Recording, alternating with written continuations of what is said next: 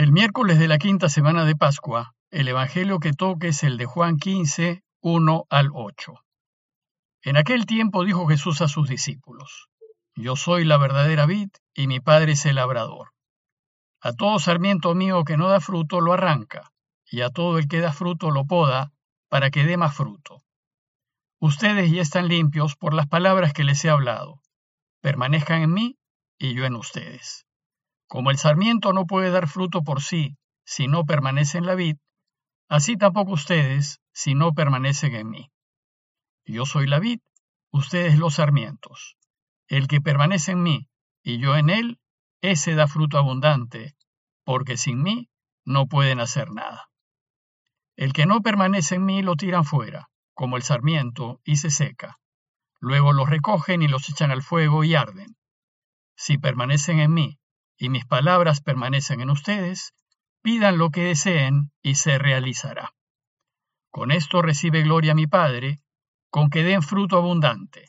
Así serán discípulos míos. La enseñanza de hoy tiene como tema nuestras decisiones. Jesús nos invita a aprender que las decisiones que tomamos determinan nuestro destino y que de nosotros depende nuestro futuro. Y la imagen que usa para explicarnos este tema es la vid. A veces la vid se le llama parra, y parra es la planta que produce la uva. La viña es el terreno en donde se siembra la parra y el que la siembra y las cuida es el viñador.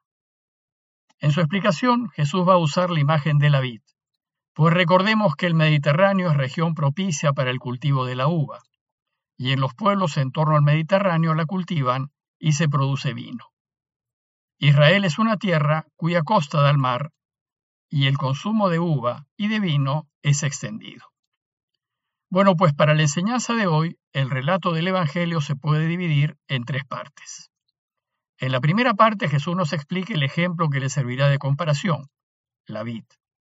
Y en la segunda parte se centra en uno de los componentes de este ejemplo, en nosotros, los sarmientos a fin de que reflexionemos qué se espera de nosotros y cómo es que debemos vivir nuestras vidas.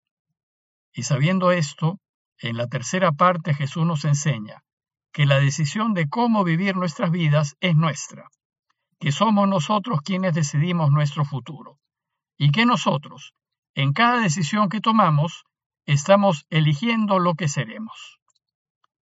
Veamos la primera parte, que es la explicación del ejemplo que Jesús usa para su enseñanza. Ese ejemplo es la de la producción de la uva. Recordemos que el público de Jesús era gente del campo, que sabía muy bien cómo se daba la uva. Ellos sabían qué es lo que había que hacer y qué es lo que no había que hacer a fin de que la parra produzca. En esta comparación, Jesús nos va a explicar quiénes forman parte de este ejemplo y qué es lo que se espera de cada uno. Jesús empieza su enseñanza diciéndonos que Él se identifica con la vid, es decir, con la parra, y que identifica a Dios Padre con el viñador. Y así empieza el texto. Dijo Jesús a sus discípulos, Yo soy la verdadera vid y mi Padre es el viñador. Después Jesús va a identificar a sus discípulos, a nosotros, con los sarmientos. Los sarmientos son las ramas jóvenes, aquellas que brotan de la vid después de la poda y de las cuales penderán los racimos de uva. Nosotros, sus discípulos, los que queremos seguirlo, somos esas ramas jóvenes que nos nutrimos de él para dar fruto. De la vid que es Jesús, brotarán muchos sarmientos, pues él tendrá muchos discípulos. Pero si bien Jesús se identifica con la vid, él no es cualquier vid. Él es la verdadera vid. Él es una cepa excelente, que es fuente de vida eterna. Ninguna otra vid es capaz de producir vida eterna. Por tanto, los sarmientos que broten de él, es decir, nosotros, deberemos dar frutos para la vida eterna. Pues si nos nutrimos de ese tronco extraordinario, lo lógico es que demos aquellos frutos extraordinarios que llevan a la vida eterna. Finalmente, Jesús identifica a Dios Padre con el viñador, el dueño de la viña, y el que la cuida y la trabaja. Dios Padre es el dueño del universo y el Señor de la historia. Él es quien guía la historia y la lleva hacia su meta final, y Él es quien cuida de su vid y cuida de todos nosotros sus sarmientos, para que demos buenos frutos. Ahora bien, la razón de ser de la vid es dar fruto y producir uva, mucha uva, por medio de sus sarmientos. Y es tarea del viñador cuidar de la vid y de sus sarmientos para que produzcan fruto abundante. Por eso dice Jesús, si alguno de mis sarmientos no da fruto, él los arranca. Es tarea del viñador eliminar aquellos sarmientos inútiles y que no sirven, los arranca, dice el texto, pues consumen savia y nutrientes y no dan fruto. Y más bien, dice el texto, poda a los que dan fruto para que den más fruto. En la poda, que es en época de frío, la parra se limpia y se cortan los sarmientos viejos para que broten nuevos sarmientos. La poda simboliza las dificultades y problemas que encontramos en la vida, que si bien son desagradables, nos hacen más fuertes y mejores. El Padre pues cuida de aquellos sarmientos generosos que permiten la cosecha abundante. Esa parte del relato termina con Jesús diciendo a los suyos, Ustedes ya están limpios por las palabras que les he hablado. Las palabras de Jesús, sus enseñanzas, son las que nos renuevan el corazón. Por eso nos dice que ustedes ya han sido limpiados y podados por las palabras que les transmitió del Padre, el viñador, y están listos para dar muchos frutos. En la segunda parte del relato, Jesús centra su atención en nosotros, en los sarmientos. ¿Y qué tenemos que hacer nosotros para dar buen fruto? Si fuésemos sarmientos sensatos y razonables, no deberíamos separarnos del tronco.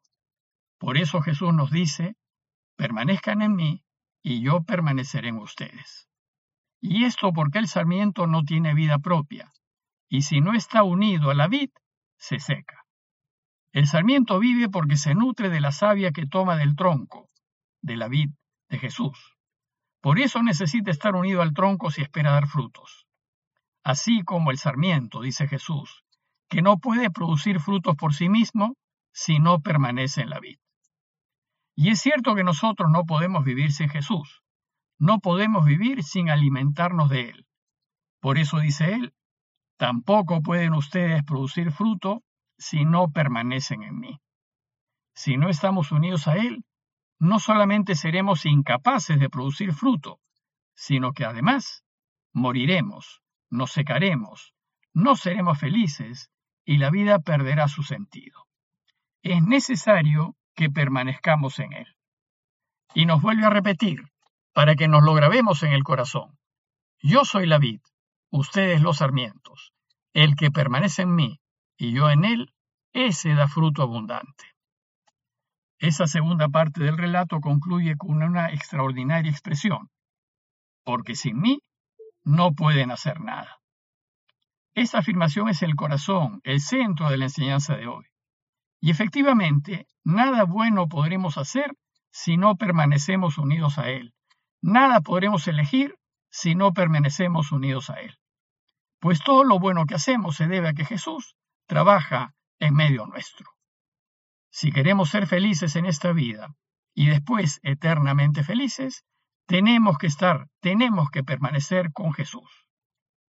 Sabiendo esto, en la última parte del relato, Jesús nos enseña que la decisión de cómo vivir nuestras vidas es totalmente nuestra es decir, que nuestras vidas dependen de nosotros.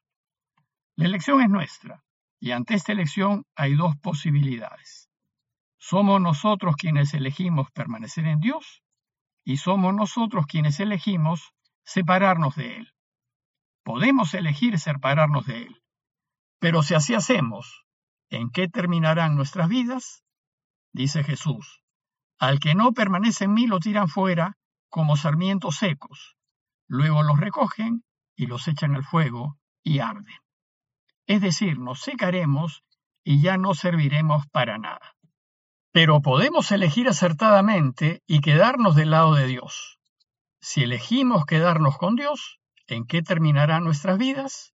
Dice Jesús, si permanecen en mí y mis palabras permanecen en ustedes, pidan lo que quieran y se les dará.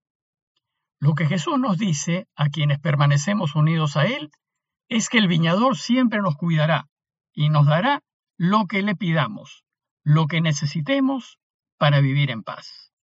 Además daremos fruto, mucho fruto, pues dice él, con esto recibe gloria mi Padre, con que ustedes den fruto abundante. Lo que da gloria a Dios es que lo ayudemos llevando una vida intachable y preocupándonos por los demás. Así haremos mucho bien.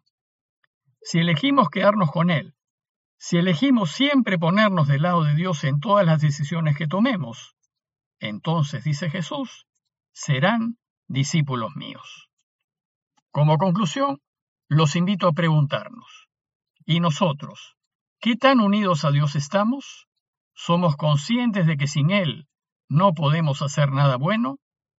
Y después, preguntarnos, ¿qué decisiones hemos venido tomando ¿Le hemos consultado a Dios qué es lo que Él desea que elijamos? ¿Hemos elegido lo que Dios hubiese querido que elijamos? ¿Hemos elegido el mayor bien? Pidámosle a Dios que nos dé el don del discernimiento, para que nos demos cuenta que en cada decisión que tomemos debemos elegir desde Dios, desde lo que Él desea, a fin de que elijamos lo que sea mayor bien, aunque a veces no sea lo más conveniente para nosotros. Parroquia de Fátima, Miraflores, Lima.